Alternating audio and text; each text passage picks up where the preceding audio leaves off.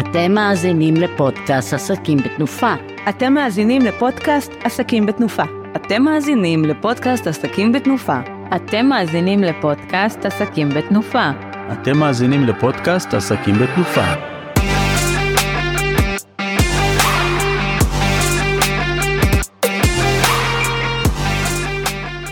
שלום שלום וברוכים הבאים לפודקאסט עסקים בתנופה פרק מספר 13 כאן שלום סיונוב ואני הבעלים של הפודקאסייה ואני שמח לארח כאן בפודקאסט אה, מיוחד על מכרזים את אורית פפר שלום אורית. אהלן. ואת עידו אמרני. שלום שלום. אז אנחנו ככה הולכים לדבר על מכרזים אה, באמת איך נכנסים האם כל אחד יכול להיכנס ולגשת למכרז אה, אבל לפני זה קצת בוא בוא נכיר כל אחד. מה הוא עושה ככה בקבוצה שלנו בעסקים בתנופה, אורית תתחיל ממך. אז אני עורך דין אורית פפר, אה, בעברי הייתי פעם גזברית עירייה, ואני מתמחה היום בהפחתת מיסוי עירוני, אבל הנושא של היום אני מלווה בעלי עסקים אה, במכרזים, מכרזים פומבי, החל משלב ההגשה למכרז אפילו להחלטה אם לגשת למכרז, וכלה אם צריך בבית המשפט העליון כדי לבדוק שבאמת הלקוח אה, זכה ומקבל את העבודה. הניסיון שלי הוא שראיתי במשך שנים כגזברית עירייה עסקים מעולים שניגשו למכרזים הם פשוט לא ידעו איך לגשת ורק בגלל זה הם הפסידו. אז היום אני באה לתקן. עידו?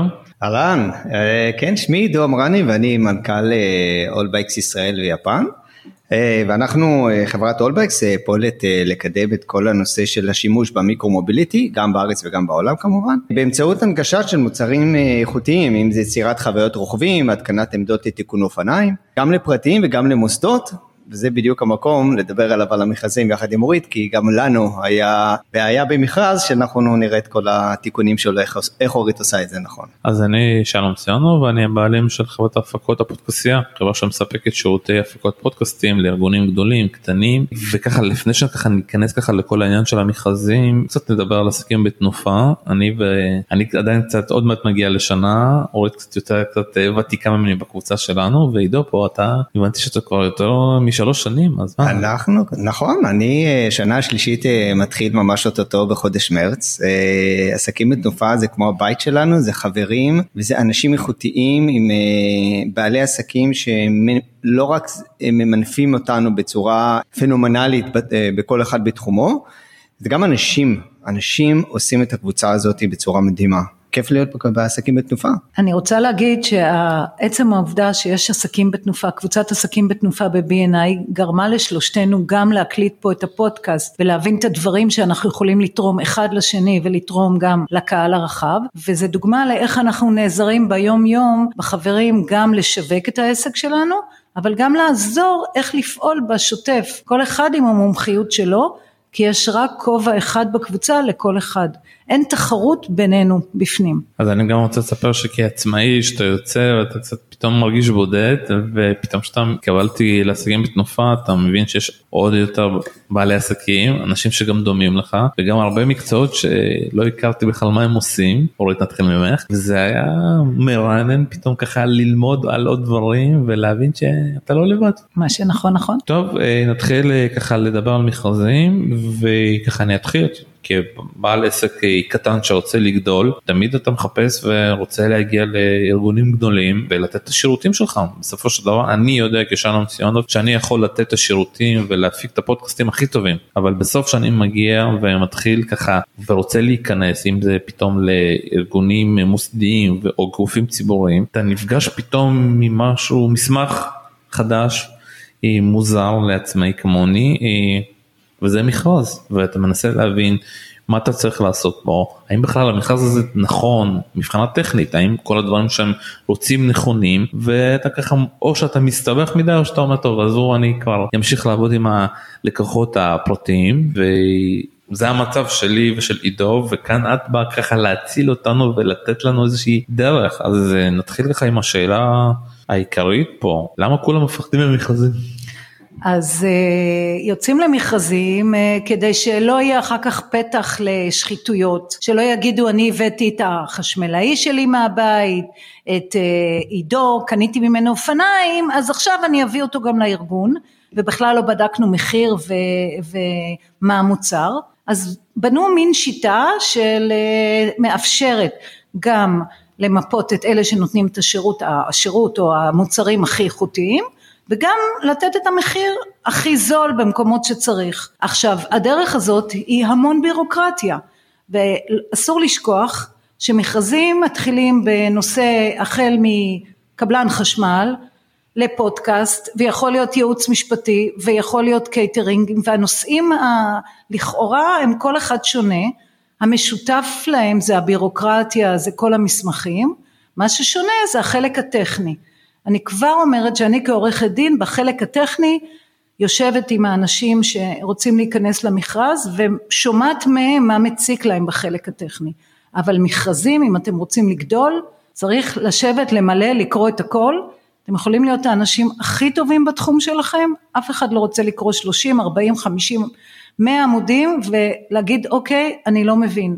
ובעצם מה שאני יודעת לעשות זה כמו שעידו אמר אני מנגיש את המוביליטי אני מנגישה את המכרז לאנשים אל תשכחו שהגופים הגדולים רוצים שמה שיותר אנשים וספקים ייגשו למכרזים כי אחרת זה הופך להיות אה, רק שניים שלושה ספקים ניגשים תמיד והם ביניהם נותנים את המחיר הגבוה יותר אז מחכים לכם שתיגשו למכרזים אני חייבת לשאול עידו זה היה כן. מפחיד לגשת למכרז?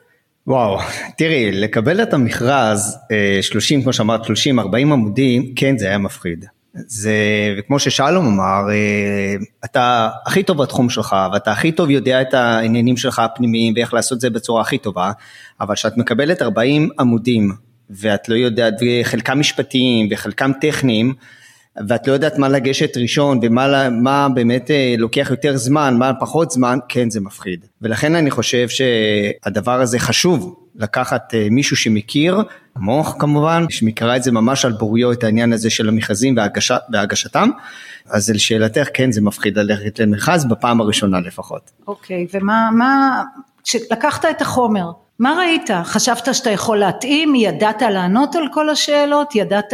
מה הפריע לך הכי הרבה? אני תמיד מתחבר לחלק, אתה יודע, כל אחד מתחבר אוטומטית שברגע שהוא רואה מסמך כזה, אז הוא מתחבר איפה הכי קל, זה כמו במבחן. אתה בא ואתה רואה במבחן איזה שאלות הכי קלות ולשם אתה הולך. אז כן, החלק הטכני פתאום היה לי הכי קל.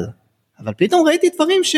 מה, רגע, זה לא, זה לא נכון, רגע, אז יש פה דברים... גם החלק הטכני. וגם החלק הטכני, ויש פה דברים שהם לא נכונים, ו... אז זה הדברים הכי קלים. כל השאר ממש לא קל. אתה זוכר מה אמרתי לך? אוקיי, אז החלק הטכני לא מתאים, אז בוא ננסה לשנות אותו. אז מה אמרת לי? מה, אפשר לשנות את זה? אפשר לשנות חלקים במכרז הזה?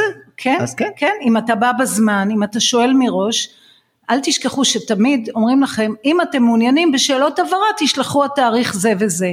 רק מה, זה הולך לאיבוד, זה אחרי 20 עמודים באמצע יש שורה כזאת, אתם פשוט לא שמים לב, אז כן, אפשר לשאול כל דבר, אפשר, לפעמים צריך לנמק אם רוצים לשנות תנאים, לפעמים רוצים להוסיף משהו, אני אתן לכם דוגמה, לפעמים אתם לא רוצים שאם יש למתחרים שלכם אין רישיון למשהו, אין להם איזה תקן, אז אתם רוצים שהם לא ייכנסו, אז אתם יכולים להגיד לזה ולזה חייבים תקן, ואז אתם יכולים לשים את עצמכם בפרונט, או למשל לשים גם תנאי תשלום אפשר לשל... לשנות, גם תנאי אספקה אפשר לשנות. אחד הדברים שאני רוצה ככה להזכיר שקיבלתי איזשהו מכרז, פעם ראשונה שהם עשו מכרז על פודקאסטים והיה סיב די מוזר. אני כנותן שירות, כחברה שמפיקה את הפודקאסט, צריך לשלם לאורחים, אני קורא את זה, קורא את זה עוד פעם. שולח לחברים שלי, אומר תגידו שילמתם פעם לאורח? לא, כל אחד מיוזמתו. למה אני צריך במכרז לזכות ולשלם לאורח? משהו חדש? ושאלת? ושאלת את עורך המכרז? כמובן, שלחתי שאלות הבהרה והם ביטלו את הסעיף הזה. יפה, זה אומר, לא הגיוני. זה אומר שזה לא תורה מסיני, אבל מה שחשוב, ואני מזכירה את זה עכשיו, מה שאתה לא שואל מראש ולא שינית, אל תבוא אחר כך אחרי שהפסדת במכרז, או במקרה זכית במכרז ולא מתאים לך מה שכתוב שם, אל תבואו אז. מראש אני אומרת, אין מה לעשות עם זה. אל תיגשו אפילו לבתי משפט לבכות, זה לא פייר המכרז, הוא היה תפור התנאים שם. אז זאת הסיבה מראש לבוא להתייעץ, וזה השלב שאני הכי אוהבת. כי משם הספקים שאני עובדת איתם גדלים. אז אני אשאל אותך שאלה, מתי הם מגיעים אליך? אחרי שאנחנו, יש לנו את המכרז, רוצים לגשת אליו, מה את עושה? את בכל התהליך, בהתחלה אוקיי, אז מה שאני עושה, אני קודם כל מבקשת באמת מספק שלי שיקרא את החלק הטכני ויעלה לי בעיות, כי אני לא מתיימרת להבין בכל התחומים, אבל אני ממש עושה צ'קליסט. מה צריך להגיש, איזה מסמכים צריך להגיש, איזה טפסים שצריך למלא, מה צריך חתימת רואה חשבון עורך דין, איזה מסמכים חיצוניים צריך, למשל ערבות, אני תמיד ממליצה לפחות את מהרגע שהתחלת לחשוב על המכרז, לגשת לבנק כבר עם המסמך שיתחילו להכין לך, כי זה לוקח הרבה זמן. למשל, אם לפעמים צריך מכתבי המלצה, ניסיון, תאגרו לכם, תעשו לכם בנק של מכתבי המלצה. האם יש דברים נוספים שאתה חושב שייקח לך זמן להכין? הדבר הנוסף שאני עושה, אני בונה, מראה למי שניגש למכרז מה החלק של האיכות ומה החלק של המחיר כי כולם חושבים שמכרז זה רק מחיר אז אני אומרת זה לאו דווקא מחיר וזה מאוד חשוב למשל עידו כשאתה ניגשת למכרז איך התייחסת למחיר האם ראית רק את המחיר או גם את נקודות האיכות שאתה יכול לצבור אחרי שהסברתי לך נקודות האיכות אה, באמת אה, הם לא היו בכלל בעיניי, לא ראיתי את הדברים האלו, לא ידעתי שאפשר לעמוד את העניין הזה של אה, מדד איכות. ראיתי באמת את המחיר, כמה הם רוצים, למעשה לא היה להם אפילו אומדן, כאילו לדעת כאילו מה המחיר כמובן שהם רוצים לקבל. אז אך ורק מדד המחיר עמד בעיניי. ולכן המדד האיכות הוא מאוד מאוד מאוד מאוד חשוב. וזה היה חלק מהדברים שאורית הנחתה אותי לדעת איך עושים את הדברים האלו. שלום, אתה אמרת לי שאוקיי, כל אחד שרוצה לזכות, תן את המחיר הכי נמוך כי הוא רוצה לזכות. ואנחנו דיברנו על זה, ומה היום המסקנות שלך ממחיר נמוך כדי לזכות? אז צריך מאוד להיזהר מזה, כי אתה לא יודע לאן זה יכול להגיע. מה שאני כן אומר, זה תלוי גם איזה מכרז. במכרז, אחד המכרזים שאני זכיתי בו, היה צריך בסופו של דבר להחליט כמה אחוז הנחה אתה נותן. וגם אם אתה זוכה האחוז הנחה הזה נמשך איתך גם להמשך ההצעה לשנה הבאה. אז אתה קצת אה, מפסיד אה, פה ווין טו ווין אז מאוד צריך לזהר אה, עם העניין של המחיר כי בסוף גם אתה לא יכול לבוא ולהגיד לא השנה הזאת אין, אין לי בעיה שנה הבאה אני רוצה מחיר אחר. אין דבר כזה. זכית במחיר אתה ממשיך מהמחיר הזה. אתם שאלתם אותי מה אני עושה. אחד הדברים שאני מסתכלת גם על ההצעות מחיר זה למשל תנאי תשלום. כי אם תנאי תשלום הם 30 תוך שוטף 30 בסדר אבל אם תנאי תשלום הם 60 90 ימים אז צריך לשקלל את זה בהצעת מחיר. למשל היה פעם קבלן חשמל שניגש למכרז ולא שם לב בכלל שעל כל עבודה שהוא עושה משאירים 10% בעירייה. למעין ערבות שלהם מעבר לערבות שהם נתנו הוא אומר אבל 10% האלה זה היה הרווח שלי ואני לא יכול לשרוד אז הדברים האלה הם מאוד מאוד חשובים. בעיניי אסור לראות רק את המחיר ולכן חשוב לקרוא הכל מכל וכל. ולפני שניגשים למכרז לדעת לשקלל יכול להיות שכדאי לוותר על מכרז. או בעיניי אפשר גם לתת מחיר יותר גבוה לדעת שאני לא הכי זול בשוק. כי אני יכול לזכות במכרז לתת את השירות הכי טוב ולא לכעוס. ואת כל זה אני משמשת מעין התומך מאחורה שעוזר לבעל, לבעל המכרז או מי שרוצה לגשת למכרז לגשת אליו. הדבר הנוסף אחרי שכבר הכל מוכן ועידו חווה את זה איתי עברנו בדקנו כל מסמך שהוא אה, מקוטלג נכון שהוא מופנה נכון שלא שכחנו שום דבר גם הרושם בהגשת המכרז החוברת שאתם מגישים היא מאוד מאוד חשובה היה לי פעם אה, לקוח שהגיש לבד מכרז ופשוט הדפים היו מבולגנים אז בוועדת מכרזים לא מצאו את כל האישורים שלו ונאלצנו ללכת לעתירה בשביל שהוא יזכה. אז באמת ההכנה זה הדבר הכי חשוב במכרז. כמובן השירות שאתה ושלום ועידו יודעים לתת אבל זה אתם כבר יודעים כמה אתם בעלי עסקים טובים ואתם יכולים לתת את השירות הכי טוב רק צריך לגלות אתכם. עידו בוא קצת נדבר על מועדי תשלום מה אנחנו אתה יודע אנחנו אוהבים לתת שירות ואז כן. אה, לך תדע מתי הכסף ייכנס. נכון לפעמים אה, מועדי התשלום כמו שרית אמרה זה מאוד חשוב אה, אם זה שוטף 30 60 90 או לצערנו גם 180 שיש חברות מאוד גדולות שמרשות לעצמם לתת את הדבר הזה וזה חייב לבוא לידי ביטוי במחיר כי לפעמים אתה לוקח אה, מימון מהבנק. או לפעמים גם מימון בבנק שאתה מחזיר אותו אחרי חצי שנה, מה לעשות, יש פה ריבית של שישה או שבעה או שמונה אחוזים, אתה יודע, היום בכלל הריביות מטורפות, אז צריך לקחת את זה בחשבון. ודאי. צריך לקחת את זה בחשבון בתמחור, וזה חשוב מאוד שלום, כי מה קורה אם אתה מרגיש ש... זכית במכרז והמחיר הוא נמוך, הנה אתה יכול לספר מהניסיון שלך כספק. וזה לא טוב כי אם אתה לא שם לב למודל תשלום אתה לא בונה את ההצעה שלך לפי תקציב מוגדר אתה יכול לפעמים אה, להביא לא... כסף מהבית. בדיוק. זה ממש ככה. טוב בואו בוא קצת נדבר על טעויות זה, זה דבר שאני ממש אוהב ואולי זה גם בפודקאסט הזה ככה נוכל לדבר עליהם יותר טעויות בדיעבד אני קורא לזה ואני אתחיל עם הטעות הראשונה או שתיים שככה אני ככה חטפתי אה, ככה על בשרי. שאין התייחסות בכלל לביטולים. אתה יודע, אני בסופ, בסופו של דבר כמקליט פודקאסטים, אני קובע את התאריך שאני צריך להגיע ולהקליט. לפעמים זה הקלטה אחת, לפעמים זה שתיים ולפעמים שלוש. אבל אם פתאום מבטלים לי יום לפני, יומיים לפני, שבוע לפני, למה אני לא מקבל על זה כסף, אורית? אתה לא ביקשת את זה מההתחלה בתנאי מכרז, זה אני חוזרת כל פעם להתחלה, לקרוא את הכל, לדעת, אם לא כתוב לך על ביטולים ובתחום שלך זה מאוד חשוב, אז לכתוב, אוקיי, בשאלות הבהרה, תשלום 50% על אה, ביטולים, אה, גם כשמקליטים למשל ישיבות מועצה או מתמללים, מדברים על אה, מה קורה עם ביטולים. עכשיו, הדבר הכי גרוע זה ביטלו לך לא שילמו, איזה ספק אחר כך אתה תהיה ספק ממורמר וזה מה שחשוב בהכנה מראש. הנה עידו גם אתה חווית רצו לבטל לך, רצו לבטל לך התקנה של עמדת אופניים. נכון, רצו לבטל לי עמדה של תיקון אופניים, נכון אורית, וזה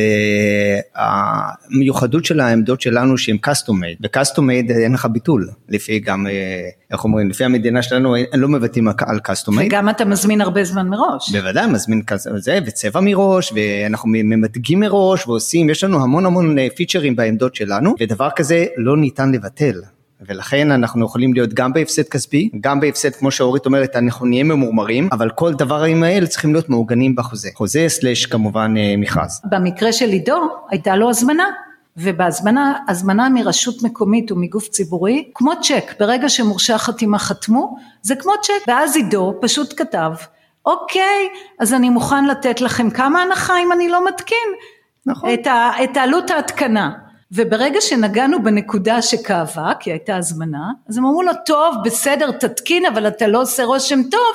בסופו של דבר, אם אתה מספק את הסחורה שלך, והעמדה תעבוד ותהיה נהדרת, אף אחד כבר לא יזכור את זה, זה הכל. נכון, וזה אחד הדברים שלמדתי, גם לא קשור למכרזים, אבל למדתי תוך כדי הריצה עם אורית. אז זה גם אחד הדברים שלמדתי, ולצערי אני חוטף את זה עד היום, שצריך אה, להתייחס לעניין הביטולים בתוך החוזה של המכרז. בוא נדבר גם על תוספות, אה, בסופו של דבר אני מחליט משהו, יש חוזה, אתה מחליט במקרה הזה אתה, כמה שעות אתה עורך, כמה שעות אתה זה, יצא פרק, אחרי איקס זמן, מבקשים ממני להוסיף, להוריד, להוסיף, כבר קיבלתי תשלום על זה, אבל ביקשו ממני, מה, עוד פעם אני עושה דברים אה, על חשבוני? ושוב, אם זה לא היה כתוב לך בהסכם ולא שמת לב בתנאים הראשונים, אז יש בעיה, בשונה מגופים פרטיים, אתה יכול להגיד לו, אוקיי, בוא נגיע להסכמות, יהיה בסדר, יסכימו, פה יבואו ויגידו לך, שחור, לבן, אין תוספות, ואם צריך לשנות משהו, זה ועדת מכרזים, ועדת רכש, כל מיני דברים, אה, גופים ש... ביום יום ספקים פרטיים לא נתקלים בהם, אפשר לשנות, אפשר גם לסמוך על טוב ליבם של האנשים שיושבים מולך, אבל אם אתה הצלחת לקרוא הכל מראש ולהכניס גם את המשפטים הקטנים, אפילו בחוזה התקשרות, אתה פותר לעצמך כל כך הרבה בעיות ולפעמים ספקים פה חוששים מלתקן חוזים. משפטים קטנים שעורך דין יכול לשים לב לקטנות האלה, הם חוששים כי הם לא רוצים, הם כל כך רוצים לזכות והם כל כך רוצים שירצו אותם ויזמינו מהם, אז הם חוששים לתקן. אני אומרת לכם מניסיון, גם כגזברית, מעדיפים בגופים הגדולים שהכל יהיה כתוב, שהם לא יצטרכו אחר כך לשבור את הראש. תיקנת, נהדר, עכשיו עובדים לפי חוזה, אל תבקש ממני אחר כך, תעשה את הכל מראש. וזה, האמת, תמיד נכון גם באנשים הפרטיים, בגופים ציבוריים, עוד יותר טוב, בייחוד שלום, שלא תמיד אתה יודע למי לפנות, נכון? זה בעיה. אחד הדברים שגם למדתי על בשרי, שאתה צריך להבין מול מי אתה עובד, מי אחר, מי בסוף חותם, כי בסופו של דבר אתה יכול לעבוד עם מישהו גורם מקצועי, אבל בסוף הוא לא משלם לך את הכסף, הוא לא יכול להעביר לך את התשלום בזמן, כאן אני מכניס גם את עידו, מה, מה אתה למדת מבחינת הטעויות שאתה ככה חווית אחרי שזכית במכרזים. כן, אה, האמת יש אה, מכרזים שזכינו בהם ויש מכרזים שלא, כמו כולם. אחד הדברים שלמדנו לקח זה כמו שאורית יודעת, זה עניין של כתב ערבות. במידה ולא זוכים במכרז. כתב ערבות זה אחד הדברים שחייבים אותו במכרז ולא, איך אומרים, לא זזים מילימטר אם בכתב הערבות הזה לא מדויק כמו במכרז, כמו בספרי המכרז, אם הוא לא מדויק מילה במילה, אות ואות, מספר במספר, מבטלים את המכרז. ואין יכולת לשנות את המכרז ואין יכולת ערעור עליו. וראיה לכך שככה היה לנו במכרז מאוד גדול, אחד המכרזים אה, הגדולים ביותר אה, לעמדות לתיקון אופניים, מכרז הפומבי הראשון למעשה, ששם לא הצלחנו בגלל כתב ערבות לא תקין. למרות שהמכרז הוגש מעולה. ולא היית אשם שהוא לא היה נכון. לא, אני לא הייתי אשם, לא. ממש ממש לא, בדקנו שלוש פעמים, לקח להם כל כך הרבה פעמים להוציא את הכתב הערבות הזאת, אז זה סליחה, והכתב הערבות אה, הוא היה מושלם בטיוטה שלו, אבל בהוצאה שלו לקלף הוא היה פגום. וחתמו עליו כבר כמה אנשים והוא היה פגום מפאת כמובן החוסר זמן. אבל אני חייבת להגיד עידו למדת בית ספר של החיים. לגמרי. ובכלל זה אחד הדברים, אני יודעת שעידו ימשיך לגשת למכרזים, אני יודעת ששלום ימשיך לגשת, כי ברגע שאתה לומד את הטעויות ולומד מהטעויות ויודע שאפשר לשפר, זה נהדר. עידו, אבל באמת, שלום שאל שאלה, אה, מה קורה עם תנאי תשלום? אתה אצלך לפעמים יש מקדמות, לפעמים משלמים, מה אתה נצמדים אצלך, הגופים הגדולים משלמים בזמן? אה, וואו, זה באמת אחת השאלות, אני אפילו, איך אומרים, עד היום לפעמים אנחנו רודפים אחרי גופים ואנחנו אומרים להם חבר'ה, הגיע הזמן של שחרית, הגיע הזמן לשלם את הכסף, שוטף פלוס 45 עבר כבר והם לא משלמים, מתקתקים להם בדלת כמה וכמה פעמים, לא משלמים. יש דרכים, איך אומרים, דרכים אה, אה, יפות לעשות את זה ויש דרכים הפחות נעימות לעשות את זה, כמובן שאנחנו הולכים בדרכים הנעימות והטובות. ואנחנו מתקתקים להם בדלת כל פעם לבוא לשלם להם. ונכון, יש המון בעיות בעניין של התשלומים, עם, עם הגבייה בכלל, גם אם זה מכרזים וגם אם זה אחרי שזכית בפרויקט כזה או אחר, נכון. ולצערנו גם אז, אנחנו נופלים אז, שם. אז אחד הדברים באמת שחשוב א' לקחת בחשבון, אבל מצד שני אני תמיד אומרת לאנשים אל תרתעו. כי גם אם לפחות רשויות מקומיות וגופים ציבוריים, גם אם לקח זמן עד שהם שילמו, הם ישלמו, הם לא ייעלמו. רשויות מקומיות גם אם הן פושטות את הרגל הן משלמות בסוף רק מה שמאוד חשוב וזה קודם שלום הזכיר חשוב לדעת עם מי לדבר.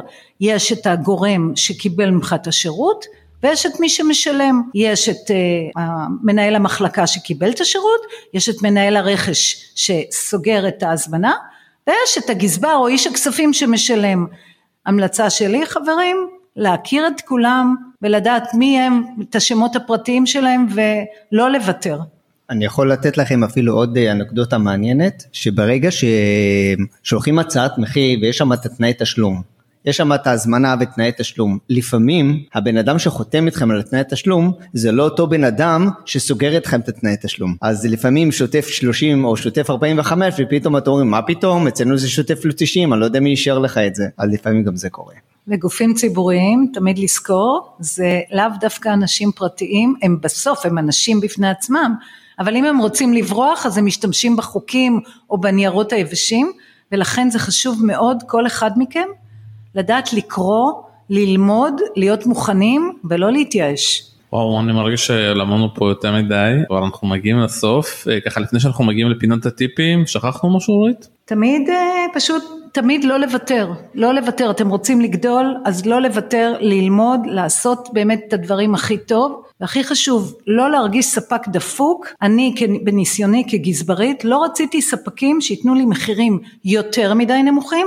לא צריכה ספקים שפשטו את הרגל באמצע פרויקט של סלילת כביש, לא רוצה ספק שבא עם פרצוף תשעה באב ואומר לי אני לא יכול לשלם משכורות, אז תמיד לדעת באמת מה ששלום דיבר על המחיר, לתת מחיר הוגן, לא להיות גרידי מדי אבל חברים זה כסף ציבורי אז לדעת לעשות את התמחור שלכם וכן מה שחשוב מאוד לא להגיע למכרז יום לפני שצריך להגיש. זה הדבר באמת אני תמיד תמיד חושבת על זה אנחנו מדינה שעובדת בדקה ה-91 כי יהיה בסדר. לא אז לא יהיה בסדר כי אתם צריכים להיות ממוקדים ולשים לב לכל הדברים כדי להצליח. זה, זה טיפ תמיד נכון לכל החיים, אבל במכרז בייחוד. טוב, כבר התקדמת לשאלה הבאה של הטיפים, אז אני כאילו כבר חוסך ממך. עידו, טיפ ככה לסיום? אה, טיפ לסיום, גם כשאני עברתי את התהליך הזה של אה, הגשה למכרז, אני לא מוותר על עורך דין. שתגיש אותי למכרז נכון, וכמו שאמרתי לשלום מקודם, לקחת את המכרז לא אומר ניצחתי, אוקיי? זה לא אומר שניצחתי במכרז, כמו שאורית אמרה וגם שלום אמר, אנחנו מקבלים למעשה נתונים, אה, למעשה מקבלים המון אה, מספרים והמון דפים, אנחנו צריכים לעבור עליהם, כמו שאתה אמרת, צ'קליסט כמו שצריך ברור ו- ונכון, צריך לעבור עליו, לתת את המחיר הנכון, ולא לאבד את המכנסיים אחרי שאנחנו זכינו במכרז. טוב, אני אסיים ככה ככה עם הטיפים שלי, וזה ללמוד מהטעויות, גם במכרזים שאתה זוכר וגם במכרזים שאתה לא זוכר. את יודעת, אחד הדברים שלא דיברנו על זה, שאתה ניגש במכרז, גם אם אתה מפסיד, אתה יכול להסתכל מי זכה ולמה הוא זכה. בוא בוא קצת קצת על זה. אז כן, זה תמיד אני אומרת, אנשים אומרים לי, טוב, אני לא אצליח, אני לא, לא יודע, אני כן עומד בתנאים, אני לא יכול לתת את המחיר הכי זול. אז חברים, יש דבר בחוק, שמכרזים ציבוריים, פומביים, משרדי ממשלה, רשויות מקומיות, הפסדת במכרז, אתה יכול לבקש את כל המסמכים של ההצעה הזוכה, כולל כל מיני סודות שאתה לא הכרת, מי הלקוחות שלו, אה, המצב הכספי שלו, אתה יכול לראות את כל ההחלטות של ועדות המכרזים, את חוות הדעת משפטיות, זה נותן שני דברים, אחד אפשרות לתקוף כי אולי ועדת המכרזים טעתה וזה מוביל לבתי משפט אבל זה לא היום אנחנו לא מדברים על בתי משפט. וזה גם נותן לך מעין נקרא לזה במרכאות גם ריגול נגדי וגם אתה לומד מטעויות ואני רוצה להגיד לכם דבר לא פחות חשוב. אני יכולה להביא אתכם למקסם לכם את האפשרויות לזכות במכרז. אני יכולה לגרום לכם לנצח במכרז אם זה. ההגשה אם זה בתי משפט אל תשכחו תמיד. ספק נלמד מהשירות שלו ומהמוצרים שלו. אחרי שזכיתם תיתנו את השירות הכי טוב בעולם כי ההמלצות מאותו גוף שאתם זכיתם בו זה לא יסולא בפז ואה עוד משהו. אל תשכחו לאסוף המלצות מאותם אלה שהצלחתם אצלהם. ותשמרו ותעבירו הלאה. אז זה אחד באמת הטיפים שלמדתי ממך שגם אתה מפסיד במכרז זה לא אומר שבאמת תפסדת. כמו שאומרים שמשחקים כדורגל 90 דקות והגרמנים מנצחים גם בעניין של המכרזים עד השנייה האחרונה אפשר לבדוק ולראות. ויכול להיות שטעו וזה גם קרה. וכאן באמת אנחנו מגיעים לסוף. אני רוצה להגיד שלי היה מרתק אני מקווה גם למאזינים שלנו. אורית פפר תודה רבה לך. אני תמיד נהנה באמת לעבוד עם אנשים שהם אה, מוכשרים, שיודעים לתת שירות. ואני מאמינה בהם כשהם ניגשים למכרז. עידו, תודה רבה לך. תודה רבה לכם, איזה כיף, היה מרתק, וכיף תמיד ללמוד ממך אורית, וכיף ממך שלום, אז תודה רבה על הפודקאסט המדהים הזה, ותודה רבה למאזינים. תודה רבה שהזנתם לפודקאסט עסקים בתנופה, פרק מספר 13, תמיד מוזמנים להגיע אלינו לקבוצה, לבקר אותנו, אנחנו תמיד אוהבים לחבק אורחים. ביי ביי.